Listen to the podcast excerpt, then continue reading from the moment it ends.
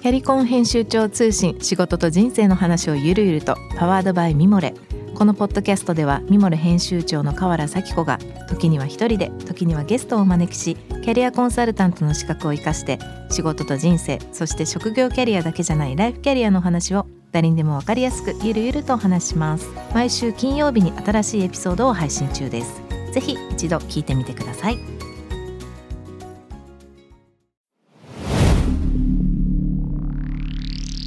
こんばんは、ナビゲーター中道大輔です。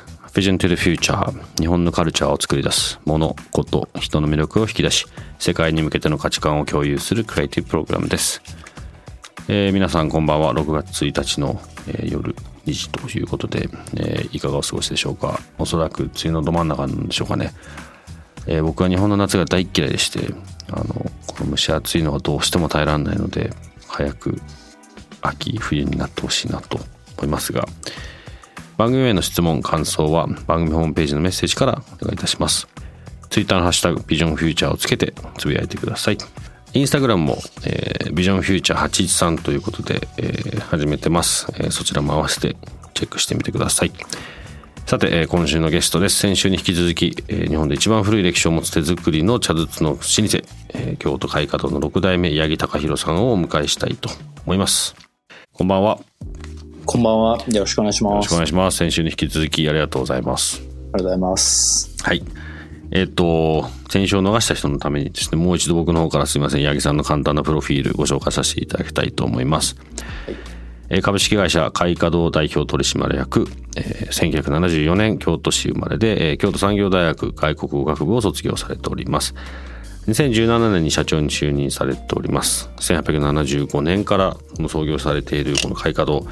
日本で初めて、金属製の茶筒を作られたということで、その6代目として、まあ、伝統を引き継ぎながら、まあ、今日その話を聞きたいですが、えーミラノサロンをはじめとするさまざまなイベント、まあ、ワークショップを通してその魅力を海外に、えー発信されていらっしゃいます。ということでちょっと僕の中ではこの2週の中での今日は本題にいろいろ聞いてみたいなと思ってるんですが はい。この海華堂の、まあ、今後ですよね。あのいろんなプロジェクトもそうですが、まあ、今までも結構パーマネントコレクションになってたりとか海外でもはい。いろいろあると思うんですけども、もう一回ちょっとリフレッシュすると海華堂の海外活動っていうのは、まあ、どう今今現状って簡単に言うとどんな状況なんですかね？ちょうど2005年に始まって、もうその時はイギリスから始まったんですけれども、うん。えーどんどんどんどんヨーロッパから増えていって、うん。で、アメリカ、北米行って、それからアジアに広まっていって、今そんなところで15カ国以上で今ちょっとうちのお茶筒を売っていただいているような状況になってきてますね。うん。どういうところが多いんですか？やっぱりお茶文化があるところっていうのは一番入りやすいですね。もうそれこそイギリス、うん。えー台湾、中国、うんそういったところは一つ。で、あとはもうコーヒーの缶があるので、コーヒー文化があるオーストラリアであったりとか、うんそういったところどんどん入っていきますね。で、北米なんかもう本当に15年ぐらい前から北米もずっとカリフォルニア中心にずっと広がっていってますね。カリフォルニアなんですねカリフォルニアですね。うんえロサンゼルス中心に。ううんんなんとなくやっぱお茶としてお茶のまあ茶筒として使われてるっていう感じが多いですか？まあカリフォルニアは違うみたいなんですけどね。なんかいろんなもの、他のものを入れてることが多いみたいで。何を入れてるんだろうね コーヒーとかご、ご想像にお任せします。アメリカ人はそういうところを本当にある意味すごいですよねあのすごいですね。もう本当にいろんなもう想像外のものをどんどん入れてくるので、うんもうそういう意味ではなんかアメリカ行くと新しい出会いがあったりするのですごい楽しいんですけどね。うんなんかクオリティの高いこう入れ物っていうかみたいな感覚なんですかねきっと多分そうだと思います。あの、高級なタッパーウェアぐらいだと思うんですよね。どんだけ高級なんだっていう ちなみにあれは冷蔵庫に入れてもいいんですか？冷蔵庫入れる、冷蔵庫入れるとね、やっぱそのシミがつきやすかったりとかいろいろあるので、まあ冷蔵庫入れないで使ってくださいねとは言ってますね。まあ冷蔵庫ない時から作ってますので。あそうですよね。確かに、確かに。確かにそうでした。ということで今後まあいろいろなプロジェクトを考えてらっしゃるということですけどもこの後ってどうなっていくんですか？海外っていうことに関して言うと先週あの結構ねあの面白い話だったなと思うのはまあ八木さんがおっしゃってたみたいにあの僕もすごく共感したんですけど海外にこう考える時に向こうのまあ文化にはい。こうどういうふうに入っていかなきゃいけないかっていう向こうの文化の中に入んなきゃいけないっていう、まあ、特にその日常品だからっていうことがすごいちょっと残ってるんですけどはい。今後、まあ、今ちょっとコロナの状況なんで何とも言えないかもしれないですがはいまあ一旦そのコロナが落ち着くのかコロナの中での新しいあの次のステップなのかはちょっとわからないですけどもどどんなこと考えてるんですか？ちょうどやっぱりその先週うちお茶屋さんにならないといけないのかなっていう話もしてたんですけど、うん。その一個手前の、まあ、うちカフェもやってるんですけどカフェをもっと有効活用して遊べないかなと思っていてて、うん。えー2年ぐらい前からあのモロッコに行ってるんですね。うんいいですね。でで世界で5箇所いわゆるその大航海時代の木製のトランクを作ってくれてるところがあって、うん。それのうちの4箇所はいわゆる大きなメゾンって言われてる時に囲われてるんですけど、うん。1箇所はフリーでそういう木製のトランク作ってくれるところはモロッコにあってそそれをとある方から紹介してもらったのでそこに行き始めてちょっとお話しして今出来上がったのがうん。開花堂カフェトランクが出来上がったんですよ自分の背丈よりもでっかいトランクを5つ持ち歩いておそれを全部セットアップして広げるとカフェのカウンターになるっていうトランクを作ってもらって。いいですね。へえそれを持ってあのうちの店長に世界を渡り歩いてもらおうかなと思っていてて。へえそれちょっと一緒にやりたいぐらいなすごいアイデアですね。面な白い。んかあの一ところの場所でやんなくてもいいんじゃないかなそれだったらと思っていてて、うんうん実際もしかしたら大雪原の中でカフェがいきなりできてそこに車でバンバン着くこともできるかもしれないし、うん。うん本当に砂漠の真ん中でカフェやってみたいなこともできるかもしれないし、うん。もうビーチでカフェやってとかもう好きなとこでできんじゃないかなと思って。うんそういうモジュールを作って向こうの人とうまいこと連携することによっていろんなことができてでそこで出すお茶とかコーヒーとかうん。でそこで販売するお茶とかコーヒーとかを家に持って帰って入れる時にうちの缶が活躍できてうんでどんどんどんどんそういう機会を増やしていく。うん。でそういうところから開けた時の気持ちよさが伝わっていって最終的に大事なもん入れるんだったら開花堂だよねうん。世界中で大事なもん入れるのは開花堂ってそんな風になりたいなっていうのは思ってますね。そうするとお茶を入れなくてもよくなるんですか？そうなんですそうなんです。なのであのパナソニックさんと一緒にスピーカー作った時は、うん。まあ、あの音を入れちゃうかと。うん。こうやってこれをこれはそうなんですけどあの開けるとスイッチがオンになって音が流れていってこう蓋がスーッと下がっていってこれでスイッチがオフになるそんなスピーカーを作ったんです。そこ Bluetooth でつながって。あそうなんですね。はい。これリスナーの人ちょっとあの残念なんですけど見れないんですけど あの口で説明するといわゆる開花堂の茶筒の中身がスピーカーになってるってことですよね、そうですそうですそうです。でスイッチがこの蓋の開け閉めなんです。へえこれ100個だけ作って。か速乾速乾で 2, 2ヶ月で全部売り切れましたね。結構な値段したんですけど。どのくらい出したんですかそれ？へ30万ぐらいでした。え。日本だけですか？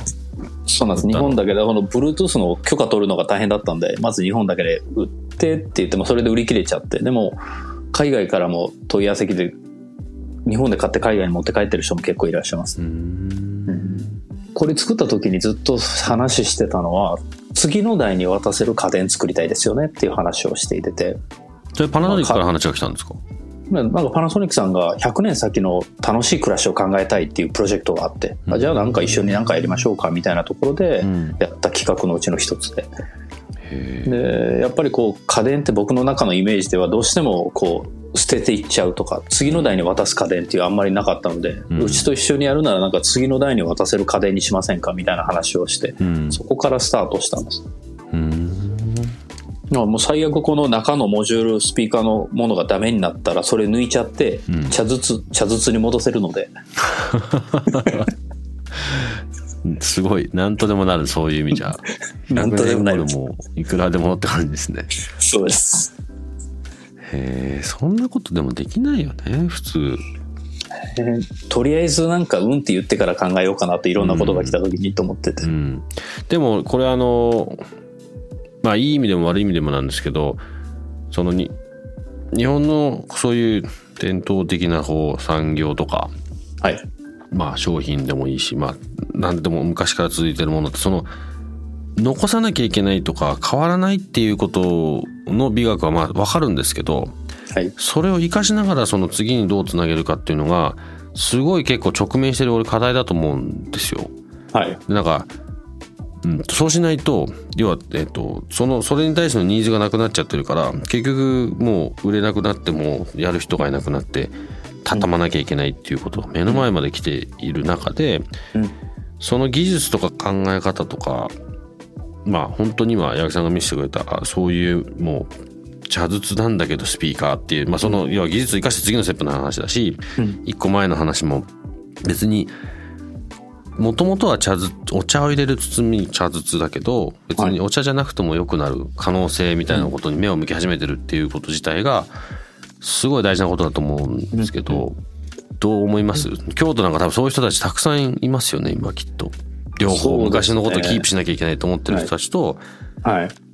い。ろいろまあこう最近なんていうんですかね。新しいことを始めてるまあ本当に、うん。まあ八木さんみたいなこう今の代の社長の方々っていう意味で言うと、なんかでも大きくはうち全く昔から何もやってること変わらなくて、うん。100年前と同じものを作り続けてるので、うん結局うちは100年前と同じものをずっと作りながらも伝え方をすごい変えてるんですね。前で伝え方を変えることによって生き延びてるのがうちなのかなと。うん。で片や中川木工芸さんって木のおひつとか桶を作られてるところはそれをシャンパンクーラーにしたりとか、うん。そんなことになることによってどんどん変わっていってそれのためにいろんな技術をこう自分で吸収していって、うん。同じものを作んないで新しいものを作り続けながらも中心にはその木桶を作る技術っていうことをどう残すのかっていうことを考えてるんですよ。うんうちは茶筒をどう残すのかっていうことを考えてる。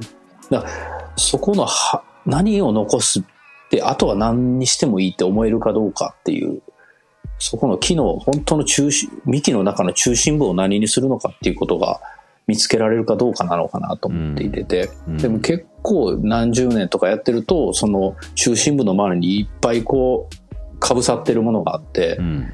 それがなんか本来の会社の形っていうふうに見えてると思うんですけど、ん。でも実際はそのもっと中心部にあってそれを全部は剥がす行為っていうのも必要なのかなと思うんですね。うん。で実際うち僕ら伝統工芸やってると何代もやってると背中にいっぱい背負い込んでるんですよね、そうですよね。だから思いっきりジャンプするだけでいいように思っててうん。思いっきりジャンプすればちょうどいいとこにそれが引きずり戻してくれるってうちのメンバーが言ってるんでうん。本当にそういうことなのかなと思うんですよ、うん。うん。そうだよね。お父さんが何言ってんだみたいなことをやったらなんとなくこういいバランスになってきたみたいな。そんな感じなんでしょうねきっと。そう。絶対親父は多分やってきたことはやり続けてるんですよね親父がいてる間は。だから僕が違うことやったらちょうどいいとこになるんじゃないかなっていう、でもそのそれの中心がやっぱり僕の中では楽しいこととか面白いことっていうことでないとうん。続かないんじゃないかなと思ってて、なんか真面目に考えすぎるよりも楽しかったらいいじゃんっていう。う、ん仕事と趣味と全部一緒ですもんね当然ですけど。そうですね。じゃあ楽しくないとね楽しいと思うことってそれそれなりにいろんなことを考えるじゃないですか。はい。なんかうちの子供にも似たような話しますけど、うん。楽しいと自分で考え始めるからなんかこうどんどんどんどんこうなんだろうえそんなこと見つけてきたのみたいなこと始まりますけどうん。じゃあ計算、まあ、算数やれよとか言うと絶対やんないわけですよ。ですまあすごいすなんかプリミティブな話しますけどでも似てますよね僕もそう思うし仕事でですよね。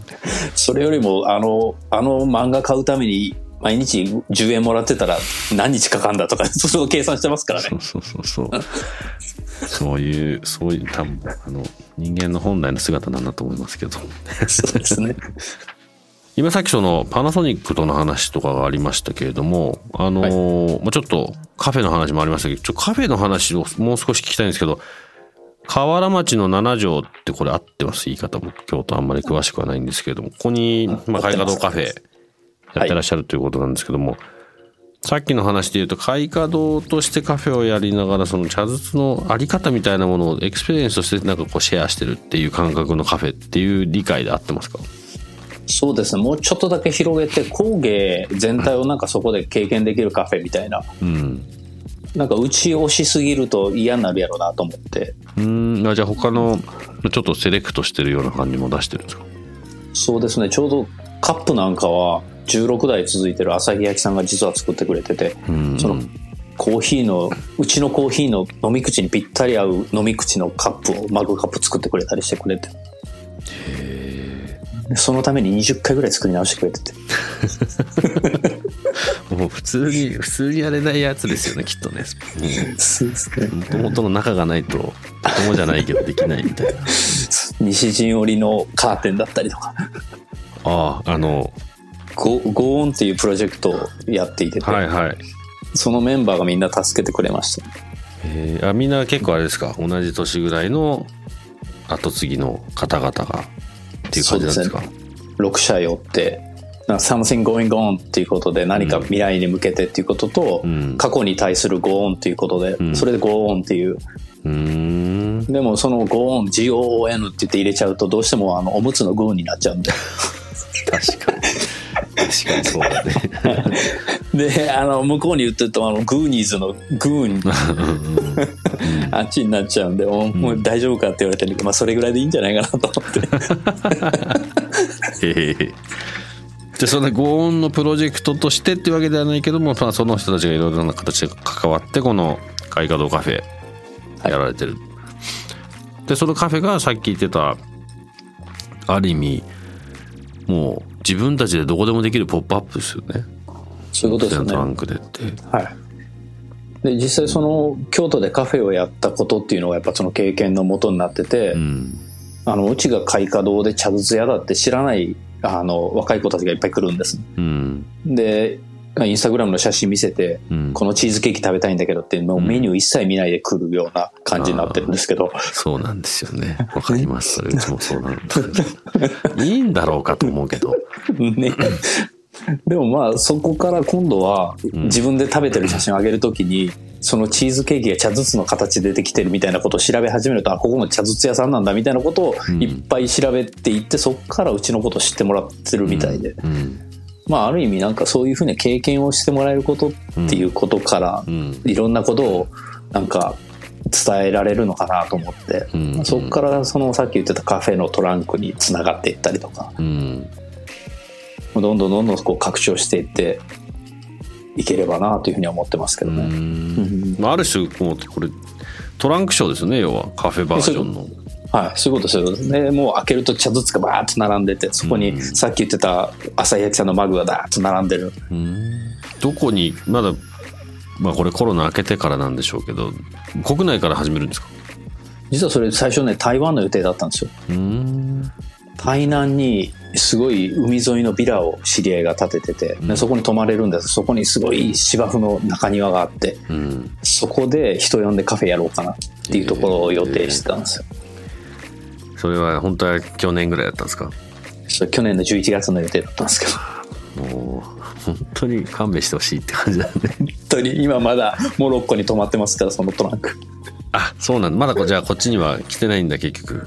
そうなんですよ早く見たいですよね。見たい見てるんだろうけどこうなんか、ね、手元に置きたいよね。そういうそんな時間とお金をかけてやった。だからそうなんですよ。もう本当にだからでもそのトランクを作ってもらってるモロッコ自体もやっぱり面白い経験ができる場所だったので、うん。なんかそういう経験っていうことっていうのがやっぱり価値を伝える一つのうん。あの手段だなと思うんで,、うんで僕たちの工芸って家に戻った時に親父に言われたのは見て覚えろの世界なんですよね。うん。教え一切教えられなかった、うん。でも若手の職人には教えるけどお前には教えない。でなんで教えられないのかなと思ったらやっぱり自分から動いて覚えないとやっぱりそういうことで覚えられないんだなと思って、やっぱ言葉ではなくて経験で覚えていくこと。うん。だからやっぱり僕らのことっていうのは経験通じて世の中に伝えていい行くのが一番ベストなのかなと思いますね。うん。自分自身が開花堂っていうのをこう経験して知ってきた見たものをお客さんにも経験してもらって、ね。ね、分かってもらう。そうですよね。ね、多分すあのスローガンでは無理なんだろうなと思ってカフェ作った時も、うん。あの箇条書きでどんなカフェにしたいかどういうことをしてほしいか書いてくれって言われて、うん。嫌だっていう一言だけ あの開花堂の応接間にしてくださいっていうことだけお願いしてへカフェが始まりました。店長店長に言ったんですかそれ。す店長とみんな集めて、あのマニュアル作ってくれって言われたんで嫌だって言って、まあでもでもね。ね。難しいですよねそんなもん、ね。うちも上原にちょうど去年ど真ん中の時に作ったんですけど。はい、うちのキッチンカンパニーっていう会社が上原で食文化をどうするんだっていう、まあ、意味を込めて上原キッチンっていうのを。でたまたま僕が住んでる町なんではい。まだまだ本当全然ですけどもう本当おっしゃってる通りでマニュアルなんか作りたくないわけですよ。そのその通りにしかやらなくなっちゃうから。で日々日々必ずいろんなことが起こるんで。はい。でもやっぱりまだまだ本当にこうそれに対応していかなきゃいけなかったりと思って3年後にはこのまあコンセプトをベースにしてロンドンに店作りたいっていう話で始めたんですけど、はいまあどうなんだろうなって思いますよね。難しいけどやんなきゃ。ね。楽しいんですけどね。じゃあその3年後にロンドンでうちのトランクを貸してもらってちょっと一緒にポップアップさせてねください、本当にやりましょう。ね。この番組はあの実はもともと話してる時からなんかやっぱこうやってつながることで何かしら新しいことを一緒にやりたいっていうことを、うん。なんか、まあ、それを形にしていくとまあこう聞いてくれる人もあそうなったんだみたいな感じで面白いんじゃないかなっていうのがもともとあってあったんですよね。ただ、うんコロナでそれも何もできなくなっちゃったんで、あのただまああの終わる頃にはっていう意味だといろんなことが今溜まってきてるのでぜひ一緒に。前もあのあのそれこそ京都の沖野修也さんご存知ですか？あはいはい。沖野さん来てもらった時もあのなんかもう全部がコラボみたいな話になってなんか沖野さんあれなんですよね。あの今日聞いてるか分かんないですけど なんか焼酎とかもいろいろやってなんか自分の店でスタイリンとかっつって、でそれとじゃあ沖野さんのプロデュースしてる焼酎と沖野さんの、まあ、お店とうちの店のコーヒーと混ぜてなんかやろうかとか。いいですね。なんかそんなアホな話もたくさんしてたので、もうちょっと、あの、もうちょっと違う 話を、奥野さんにはその時ぜひ DJ お願いしたいと思いますので、いいですね。はい。いろんな話が尽きないですけれども、ここ最近のちょっとホットなトピックということで、一個シェアをしてもらえるということなんですけれども、どんな内容なんでしょそうそうあのもうそれこそ明治の頃から作ってたお茶筒の一種なんですけれども、う。うん。今作ってるお茶筒よりももっと簡素にものづくりをしてるお茶筒があるんですねうーん。今のお茶筒ってこう二重になっていててすごい手のいろんなところに手が込んで130の工程になってるんですけれども、うんうん。もうそれを半分以下ぐらい3分の1ぐらいのあの工数にできるだけ減らしていってうん。出来上がったお茶筒があってうん。でそれは単にこう手を抜いて作るんではなくていかに簡素にするために職人の技術を上げていくのかっていうことでもうそれこそ明治の頃からずっと代々やってきたお茶筒があって。うんうん。でいわゆる真の缶信じるの真っていう字を書いて真の缶って昔から言ってたんですけど多分それを今言っても伝わんないなと思ったんで、うん。あの茶筒の茶に簡単の缶で茶缶っていう名前つけつけて茶缶シリーズって言って今やり始めるんですけれども。これはもうこれから出すんですか？これから私も6月ぐらいからちょっと出していこうかなと思っていてて、はい。で実際もう本当に軽いのでどっか持って行っていただけるんですね。でブリキなので金属が入って鉄が入ってるのでうん。マグネットがあればくっつくのであのアウアウトドアでマグネット持ってってもらってうん。地べたに置きたくない時に椅子とかにくっつけちゃうとか。そんな使い方ができるもう本当に簡単なやつ。もうそれ持ってお茶屋さんとかコーヒー屋さん持ってって中身入れ替えて持って帰ってくるとか。ああ、なるほどね。はへーそんなそんなことどんどんできる。で値段ももう今のやつの半分以下で出せるようになってるので。それは、だいぶ、ちょっと広がりますね。で実際なんか僕の夢は新入新生活春の新生活始まります。冷蔵庫買いますとか、うん。テレビ買いますみたいな時にうん。あの茶缶買いますみたいな。あそんなことになんなってほしいなと思って。そうするにはやっぱりまずは値段というかーうん。入りやすい入り口をやっぱり作んなきゃいけないよねと思ってて、うんうん。うんそういうことをちょっとしていこうかな。サイズ展開もいろいろあるんですか？まずはねサイズを本当にもう絞りつつ一番使いやすい 100g ぐらい入るのと 200g ぐらい入るの、うん。その2種類でもうやっていこうかなと。シンプルにもできるだけシンプルにしちゃって。うんうん。うん。これはあれはないいくらぐらいなんですか？上代というか、大体5 6 0円でいけるんじゃないかなと思って今ちょうど最終やってるところです。はい。えーちょっとこれあのホームページか何かに出たら、ねただ。ぜひリンクさせてください。ぜひな。あのまだまだあの公平ですけどうちの番組に 少しだけの力になれれば。ぜひ。いいですね。はい。これあのうちのお店でも取り扱いできますか？ぜひなんかそんななんかそのわ若い人たちにどう伝えるのかっていうのを理解してもらったところと一緒にやりたいんで。ああぜひちょっとそれはあの追って話させてください。はいぜひ。他に何か伝えたいことありますか？もうなんか本当にもう今ちょうどあと一個あるとすればなんかあの工芸思考っていうのをやっていてて。うんうん。で僕たちさっきも言ってましたけどどちらかというと言葉では書き言葉ではなかなか伝われる伝わることができないのが工芸だよね。うん。でも喋り言葉ならもしかしたらまだもうちょっと伝わるかもしれないということでうん。僕と中川木工芸の中川さんが今全国のあの工房を回っていててうん。で、まあ、例えばじゃあ佐賀行ったら佐賀のこうとある工房の方にお願いしてその周りのものづくりの方たちを集めていただいて、うん。そこで座談会をする。でそしてこう工芸ってなんだろうみたいな話をずっと全国でやることによっておぼろげながら工芸の中心点みたいなのがなんかあぶり出せないかなみたいなことを今やり始めていてて。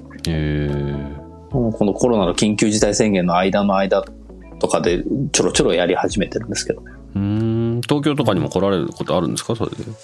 そうですね。東京はまだねその工芸でどこ行ったらいいんだろうっていうのがあるので、今行ってるのは本当に地方が多いですね。このあの奈良、えー石川県佐賀、うん。えー、どこ行ったかな。滋賀県近所でまずは行き始めてたのでそんなことどんどんどんどんやってて、今度沖沖縄とかあと、ましえー、栃栃木益子の方ですね、うん。とかそんなところを予定してます。えー。うん。なんかもし東京に来ることがあったらぜひ。ぜひぜひお願いしまおすぜひ その時は第2回目のスタジオ収録ということでぜひ楽しみにしてます はい。ということで、えー先週に引き続き、今夜のゲストでした、あの、京都開花堂の6代目、八木隆弘さんをお迎えいたしました。本当に、急にありがとうございました。ありがとうございました楽しかったですまたあの、ゆっくり話させてください。ぜひよろしくお願いしま連絡しますす。ありがとうございますありがとうございました。ありがとうございます J-Wave Vision to the future. Vision to the Future 中道大輔がお送りしております、えー今夜の八木さんのお話いかがでしたでしょうか？あのカフェの新しいトランクショーっていうアイディアすごく面白いですね。あの見てみたいです早く。なんか一緒にできることがあるといいなと思いました。八木さんぜひなんか考えましょう。うんまあいろんなあのヒントもそうですし、まあ、すごい印象的だったのはやっぱ楽しそうにやられてるなっていう印象ですね。あのまあ本当に僕も一ユーザーとしてもそうですし本当に応援してます。はい。ということで、えー番組への感想、質問等々ございましたら、ぜひ番組ホームページの方からお願いいたします。もしあの、こういう人の話聞きたいみたいなこともあればね、あの、できる限り、あの、そういうことでも形にしていければと思いますので、そんなことでも結構です。ツイッターは、えハッシュタグビジョンフューチャーをつけてよろしくお願いいたします。えさらに、え番組としての、えオフィシャルインスタグラムも始めておりますので、そちらの方も合わせて、え、ビジョンフューチャー813というところでチェックしてみてください。Vision to the f u t、えーここまでのお相手は中道大輔でした。See you next week. Good night.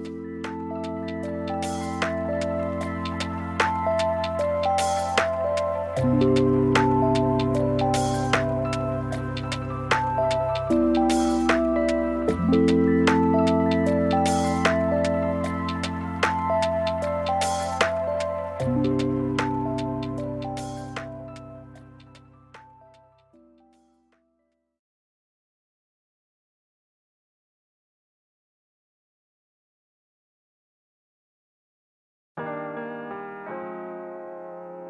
の神崎めぐみと編集者の大森洋子でお届けする雑談ポッドキャスト「ウォンと私のお名前なんての?」ふと私って誰なんだ？と自分がぐらついてしまうそんなあなたと毎日を楽しくするサバイバル術を一緒に考えていきます。ボントは毎週水曜日朝5時に配信。ぜひお聞きのプラットフォームでフォローしてください